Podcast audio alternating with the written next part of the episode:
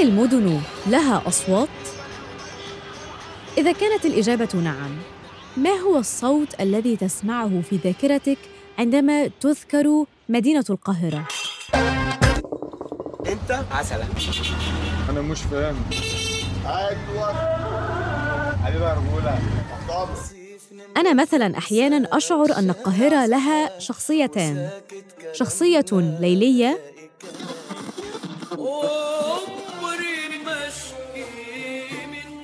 نسخة ساحرة. يتردد من مقاهيها صدى أغاني أم كلثوم.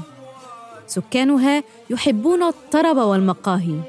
مدينة سينمائية. لكن بعد منتصف الليل عندما يهدأ صخب الحياة. شرفت إن أنا ركبتك معايا. هناك شخصية مختلفة تماما بالنهار. إيدك على كتف زميلك ارجع ورا واعمل هذا ما أسمعه عادة في شوارع القاهرة. من الصعب أن يمر يوم دون سماع هذه الأغاني ولا يمكن أن تجلس على ضفاف النيل دون أن يعبر مركب صغير أو فلوكة وتصدر منها أغاني المهرجانات. هذه الأصوات هي عادة ما يرن في أذني عند ذكر القاهرة وأنا أستحضر مشهداً كامناً في الذاكرة رأيته كل يوم على مدار 26 عاماً. سيارات كثيرة زحام مروري أشخاص وعائلات يعبرون الطريق في استعجال؟ سيارات تحاول جاهدة إيجاد الطريق والإفلات من عطلة الميكروباص وسيارات الأجرة. أغاني المهرجانات. في البداية كانت تأتينا من الشارع فقط لكنها الآن في كل مكان. شاشات السينما والتلفاز والأفراح ووسائل التواصل الاجتماعي. ما بدأ في الأحياء الفقيرة وعشوائيات القاهرة يسمعه الآن جميع الطبقات. هل تعجبك هذه الأغاني؟ لدي مشاعر متضاربة تجاهها. لذا قررت الاقتراب منها لحسم موقفي. ولكي أفهم وأقرر أعددت هذه السلسلة من بودكاست فصول. في هذه الحلقة تحدثت مع أحد صناع المهرجانات الأوائل وهو شهد بدايات هذا النوع من الفن قبل نحو عشرين عاماً. فتحت بقى استوديو وأنا ده بقى هنا بقى بدأت إن أنا أعمل العالم بتاعي وبدأت إن أنا أجرب بقى إزاي هغني باللي أنا عايز أغنيه وأقول اللي أنا عايز أقوله على المزيكا دي. شبرا الجنرال.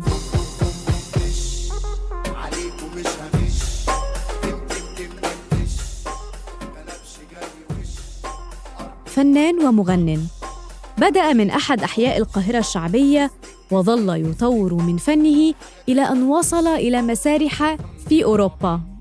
المزيكا لحد دلوقتي برضه هي مظلومة ما بين شخص لشخص لأن مهرجانات يعني في ناس مش كويسة. فأنا كنت عايز إن أنا أقول الكلام الكويس على المزيكا دي وقلت الكلام الكويس. أما في الحلقة القادمة فأتحدث مع أبرز المعارضين للمهرجانات والجدال الذي لا يبدو أنه سيحسم هل المهرجانات تعبر عن واقع أم تغيره؟ لكن في البداية سنفهم ما هو فن المهرجانات؟ كيف وأين نشأ؟ لماذا سمي بالمهرجان؟ وما هي البيئة التي نشأ منها وكيف يعبر عنها صناع المهرجانات؟ الموسيقى المستخدمة في هذه الحلقة من توزيع موزع المهرجانات عمرو حاحة والمهرجانات من غناء شبرا الجنرال أنا دعاء فريد وهذه حلقة جديدة من بودكاست فصول. نروي معا فصول الحكاية.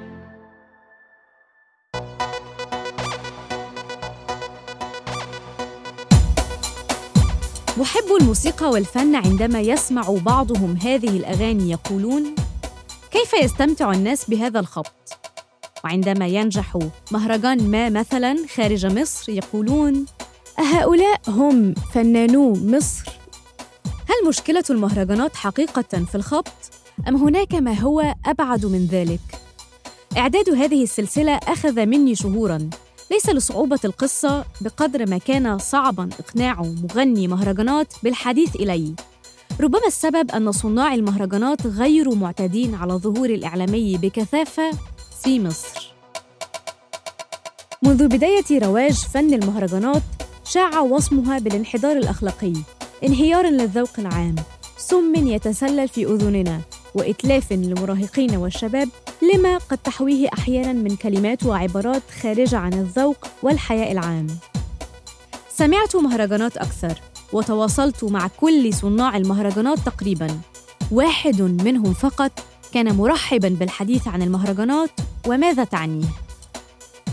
المهرجانات تبدو فناً حديثاً لا يزال في مراحله الأولى من التجريب والتقبل ويظن الكثيرون أنه ظهر بعد ثورة يناير 2011 في مصر لكنه بدأ قبل نحو عشرين عاماً. في ذلك الوقت كان محمد واسم شهرته شبرا الجنرال لا يزال في مرحلة المراهقة. ولد في حي شبرا الشعبي ثم بعد ذلك انتقل مع أبويه إلى حي الزاوية الحمراء الشعبي أيضاً.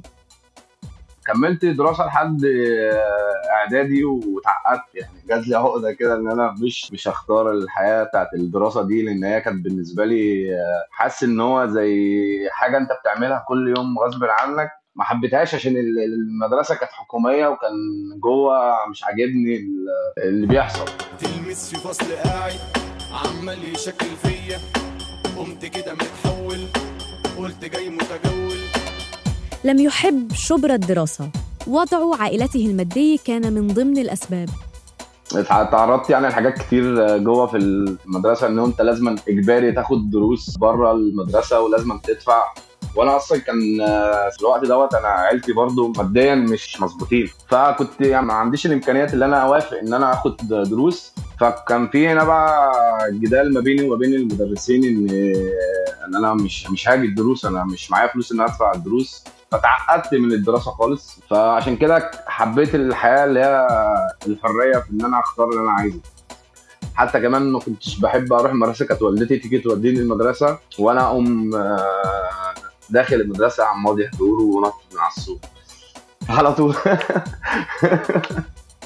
قررت إن أنا من أول يوم هنط من على السور وسبت لحد الآن الدوسيه بتاع المدرسة. من ساعتها. ولا جيت جنبه أصلا ولا ترك شبرا الدراسة وبدأ طريقه في الحياة مبكراً. ماتت مبادئ الناس. وبرضه مش مفهومة. وبرضه كده معيوبة وقلبي مات مني. إزاي ومش شايفين؟ لا أنا أصلا يعني طول حياتي أنا شبه متوحد بس اللي هو أنا مسؤول أكتر في العالم بتاعي في طريقي لأن كل واحد آه، واخد طريقه من صغره لأن طبعا آه، أنا أصلا والدتي ووالدي هم صم وبكم. فكل واحد كان بيبقى واخد طريقه بشكل معين. الحياة الأسرية دي مش مش موجودة قوي. كان البيت بطبيعة الحال هادئاً. لذا وجد شبرا الملاذ الآمن في الشارع.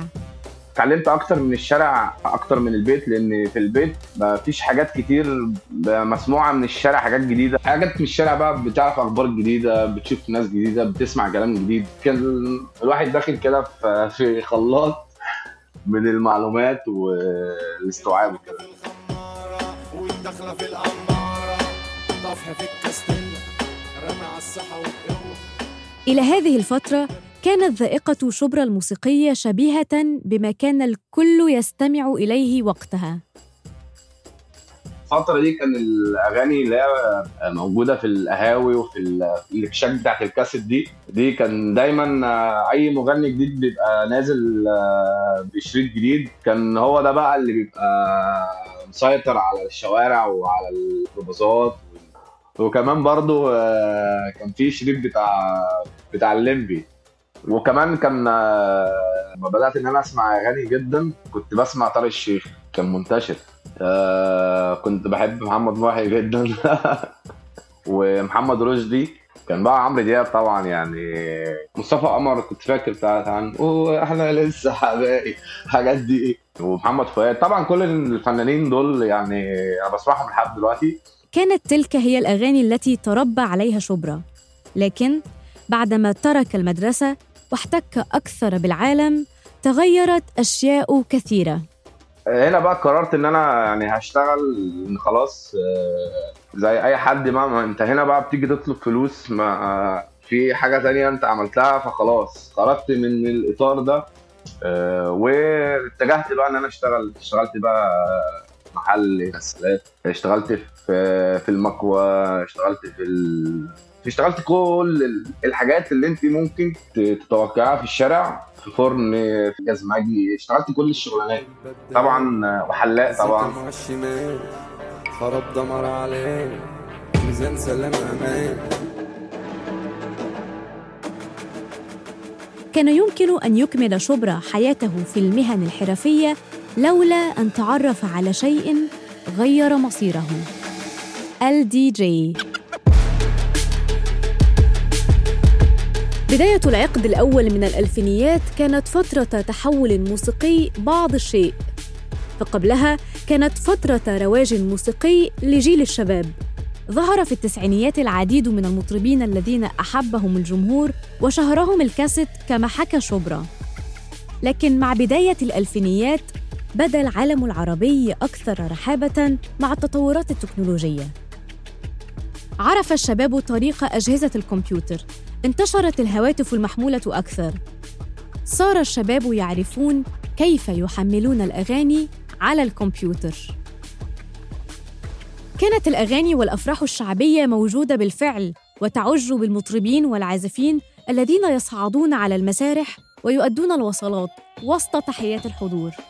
لكن مع ظهور الدي جي في الأفراح الشعبية ولد نوع جديد من الفن.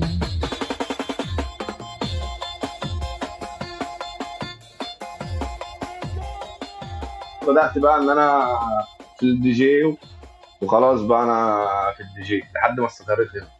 ممكن أنا فاكر أنا كنت شغلت في الدي جي كنت باخد 5 جنيه في في الفرح. بحب المزيكا والصوت عالي مزيكا شايف ناس. في الأفراح الدي جي ده كان لسه جديد. كان كانت حاجة كده نازلة الناس كلها عايزة تجربها فأنا كنت برضه حاببها. كان شبرا يعمل مع قريب له يمتلك متجرا للدي جي ومستلزمات الأفراح. بدأ العمل كمساعد في نقل المعدات. الأول كنت بشيل حاجات السماعات و- والكوشة والبوابة والحاجات دي بشتغل فيهم. وبعد كده بدأت إن أنا أجرب آه، في افتتاح اقف أشغل أغاني واقف اشغل القرآن. وبعد كده بقى بقت يوم عن يوم لحد ما اتعلمت ان أنا إزاي آه، العب تراك مع تراك وازاي المزورة دي مع المزورة دي ولحد ما بقيت اتعلمت ان أنا بلعب مزيكا. أبقى فاهم إن المزيكا دي لو ركبت مع المزيكا دي كان ذلك في العام 2003 تلك كانت البداية. في نفس الوقت تقريبا وبسبب رواج كل ما هو جديد في التكنولوجيا كان شاب آخر أطلق على نفسه عمرو حاحة يعمل في محل لبيع وصيانة الهواتف المحمولة وكان جزءا من عمله تحميل نغمات المحمول على الأجهزة كان هذا شائعا جدا وقتها دفعه ذلك للتعرف على برامج هندسة الصوت دخل هو أيضا عالم الدي جي بدأ في تصميم المكسات الغنائية أو دمج الأغاني في الأعراس. كان عادة ما يخلط الآلات الشرقية مع موسيقى الهيب هوب الغربي. وفي الوقت ذاته كان شبرا يتعلم تلك التكنولوجيا الجديدة.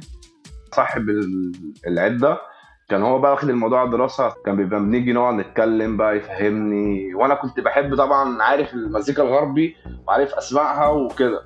وهو كان بيشتغل في الحاجات دي في شرم الشيخ والغردقة بس يعني كان ملوش دعوة بالشعبي.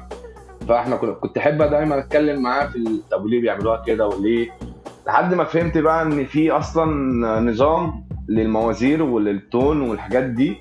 وبدأت إن أنا بقى أبقى بتاع مزيكا والإم سي اللي هو المايك بقى اللي هو ارفعوا ديجي فوق الشبكة والجماعة تعالوا كده و... بقيت مايك مان.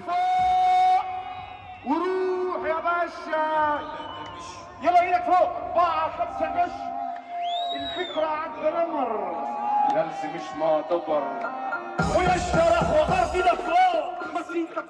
ما كان شبرا يفعله في ذلك الوقت كان دورا محوريا في الأفراح الشعبية التي يقتصر حضورها على الرجال. هو أحيانا الشخصية الرئيسية في إحياء الحفل. هو ومهندس الصوت الذي يشغل النغمات والأغنيات ويمزجها. في الأصل يطلق عليه النبطشي. هو الشخص الذي يحمل الميكروفون أو الحديدة كما يطلق عليها في ذلك المجال وأحياناً يلقي جملة يستمر في إعادتها مع نغمة بعينها ويرددها معه الحضور. وأحياناً يلقي تحية على أصحاب الفرح وينقل تحيات الحضور بالاسم. عادة ما تصاحب تلك التحيات النقطة أو المجاملة بالأموال. باختصار النبطشي هو الشخص الذي يتأكد من أن الفرح صاخب وسلس ويحرص على إمتاع الحضور. وفي نهاية الفرح يقول النبطشي أسماء المؤدين والعازفين ليعلن عنهم للجميع. المغنيين الشعبي لما كانوا بيعملوا التراكات كانوا دايما بيبقى في نبطش كده ليه سولو كده في اخر الأغنية اللي هو بيخش بقى يمسي على ال- اللي عامل المزيكا والمنتج وشركة الإنتاج. كان بيخش قول لهم يا علي قول لهم يا. مش عارف كان بي بيقول حاجات زي كده. مع على فكرة هي الحتة دي هي اللي خلت المهرجانات تبقى موجودة لحد دلوقتي. لأن الموضوع جاي من هنا. ال mic man هو تطور النبطشي باستخدام الدي جي. هذا الدور الذي يقوم به الدي جي أطلق عليه المونديال وذلك لصخب الأغاني وكأنها احتفال. كلمة مونديال هي كلمة فرنسية تعني الشيء العالمي وعادة ما تطلق على بطولة كأس العالم لكرة القدم. لكن كونها كلمة أجنبية فلم تكن سهلة على جميع الألسن في المناطق الشعبية. لذا سرعان ما تطورت إلى كلمة أخرى وهي مهرجان. كان آه، يقول لك آه، ده عامل مونديال ده في مهرجان. اللي هم دايما كانوا واخدين ال- الاسم دوت كأس العالم المونديالات كأس العالم في المجلات كان بيبقوا كاتبين كده. فكان أي تجمهر كانت الناس بتوصفه إن هو مهرجان آه، آه، مونديال كده. صحي معايا هدي بحر موجه عالي ماشي الكبير خربها يا عويل صح أي حد. من هنا ظهرت المهرجانات. كل ما كان يحتاجه مؤدي المهرجان هو جهاز كمبيوتر وميكروفون ويقوم الجهاز بتغيير الصوت. في الوقت ذاته أتقن عمرو حاحة هذه التكنولوجيا وطور من استخدامه لها وأصبح يستخدم أجهزة لإضافة فلتر على الصوت منها الأوتو تيون أحلى صوت فصول على الحرة ومعاك يا دعاء الجنرال شبرا وبذلك خرج في 2004 أول المهرجانات. يختلف صناع المهرجانات في تسمية أول مهرجان. هو واحد بين مهرجان العشرين لعمرو حاحة أو أول مهرجان موجود على الإنترنت ويدعى مهرجان السلام ومؤديه شاب آخر يدعى علاء ففتي هذه الأسماء بالمناسبة هي الآن من جيل الرواد لمغني وموزعي المهرجانات.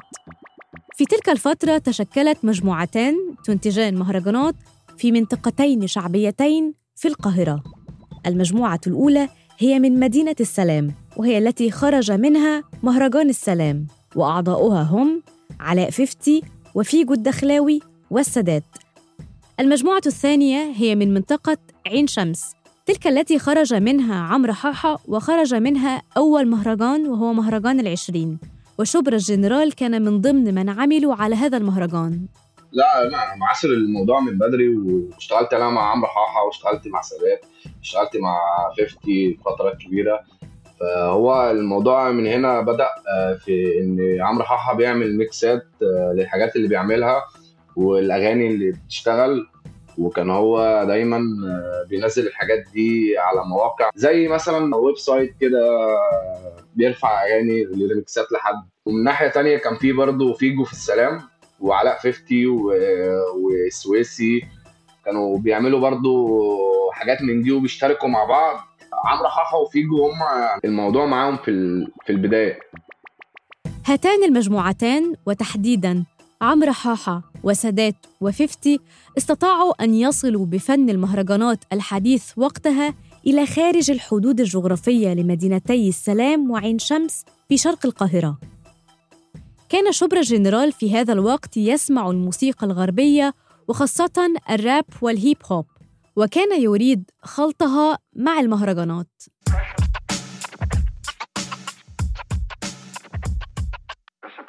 في الأول أنا كنت آه، بحب ال- في الفترة دي كنت بغني راب وبدأت إن أنا برضو أبقى عايز مغني راب.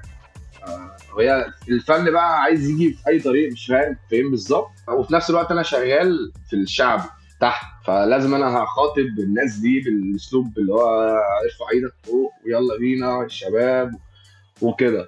بس في نفس الوقت أنا عايز أغني فكنت مع الراب لأن هو ده اللي هيعبر عني لأن أنا عايز عندي حاجة عايز أتكلم عنها. الحاجات التانية دي هتبقى عايزة بس الفرحة عايزة تتكلم في حاجة ارقص يلا بينا. إنما الناحية التانية في موضوع أنت عايز تناقشه. لما المهرجانات ظهرت لقيت إن إن أنا ممكن هنا أسجل. لأن لو هتيجي تسجل اغنيه راب انت انت هتخش استوديو ده عايز فلوس ده موضوع بعيد عنك خالص.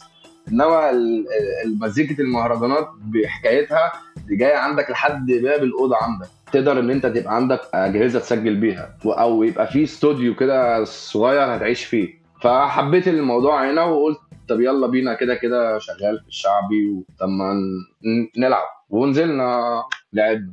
قاعد في يوم على وبقول إن المواويل وما فيش شغل أنا عطلان قلت شغل لك عنده عتيل وبقلب في الجرنان طهقان زهقان حران. وفجأة لقيت إعلان إعلان لوظيفة بدأ شبرا في غناء المهرجانات وساعده في ذلك عمرو حاحة الذي كان يوزع له الأغاني. وقام شبرا بالعمل على 200 مهرجان تقريباً. تكونت شخصيته الفنية واسمه الحركي الذي سألته عن سبب تسميته. هو- كان الجنرال شبرا. في سنتين اتغير بقى شبرا. الفترة دي كانت آه، المغنيين كلها في الراب وفي أمريكا وكده كانوا دايما ليهم ألقاب كده. في حاجات كده تلاقي الاسم تحس إن هو هيئة. واللي هو أنت خطر بقى وأنت حاجة كبيرة. فأنا دايما آه، شبرا دي لما طلعت لوحدها كده حاسس إن هو اسم لوحده مش كفاية. قلت بقى يبقى في حاجة عنوان ميبقاش اسم بس.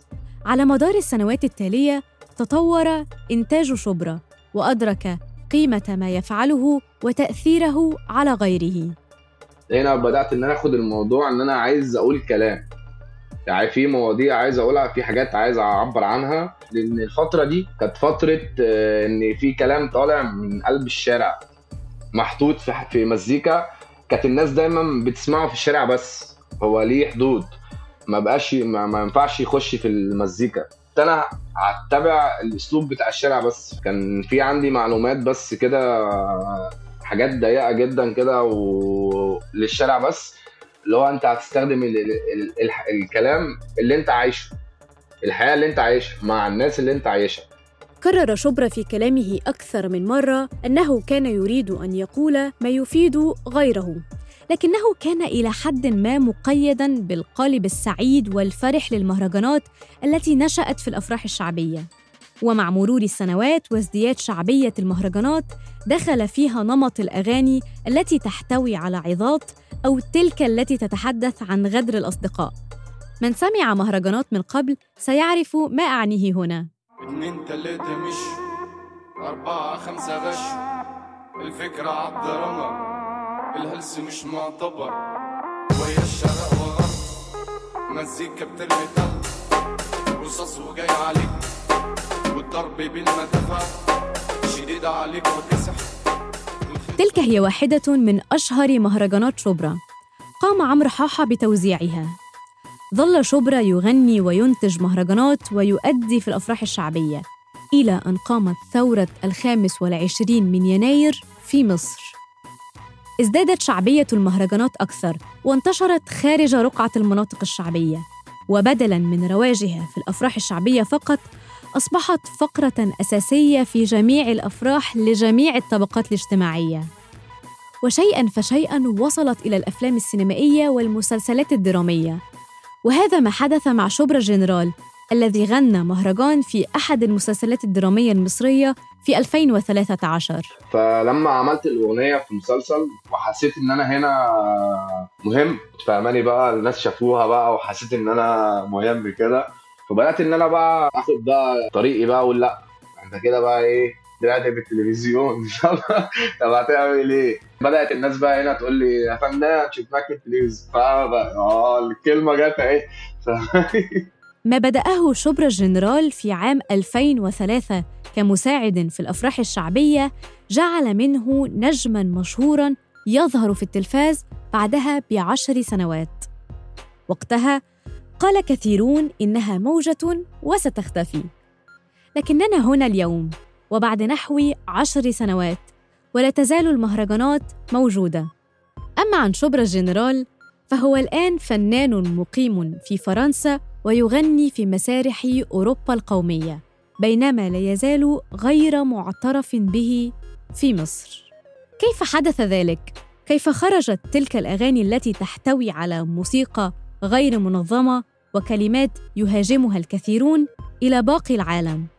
هل ظلمت المهرجانات بسبب شعبية نشأتها؟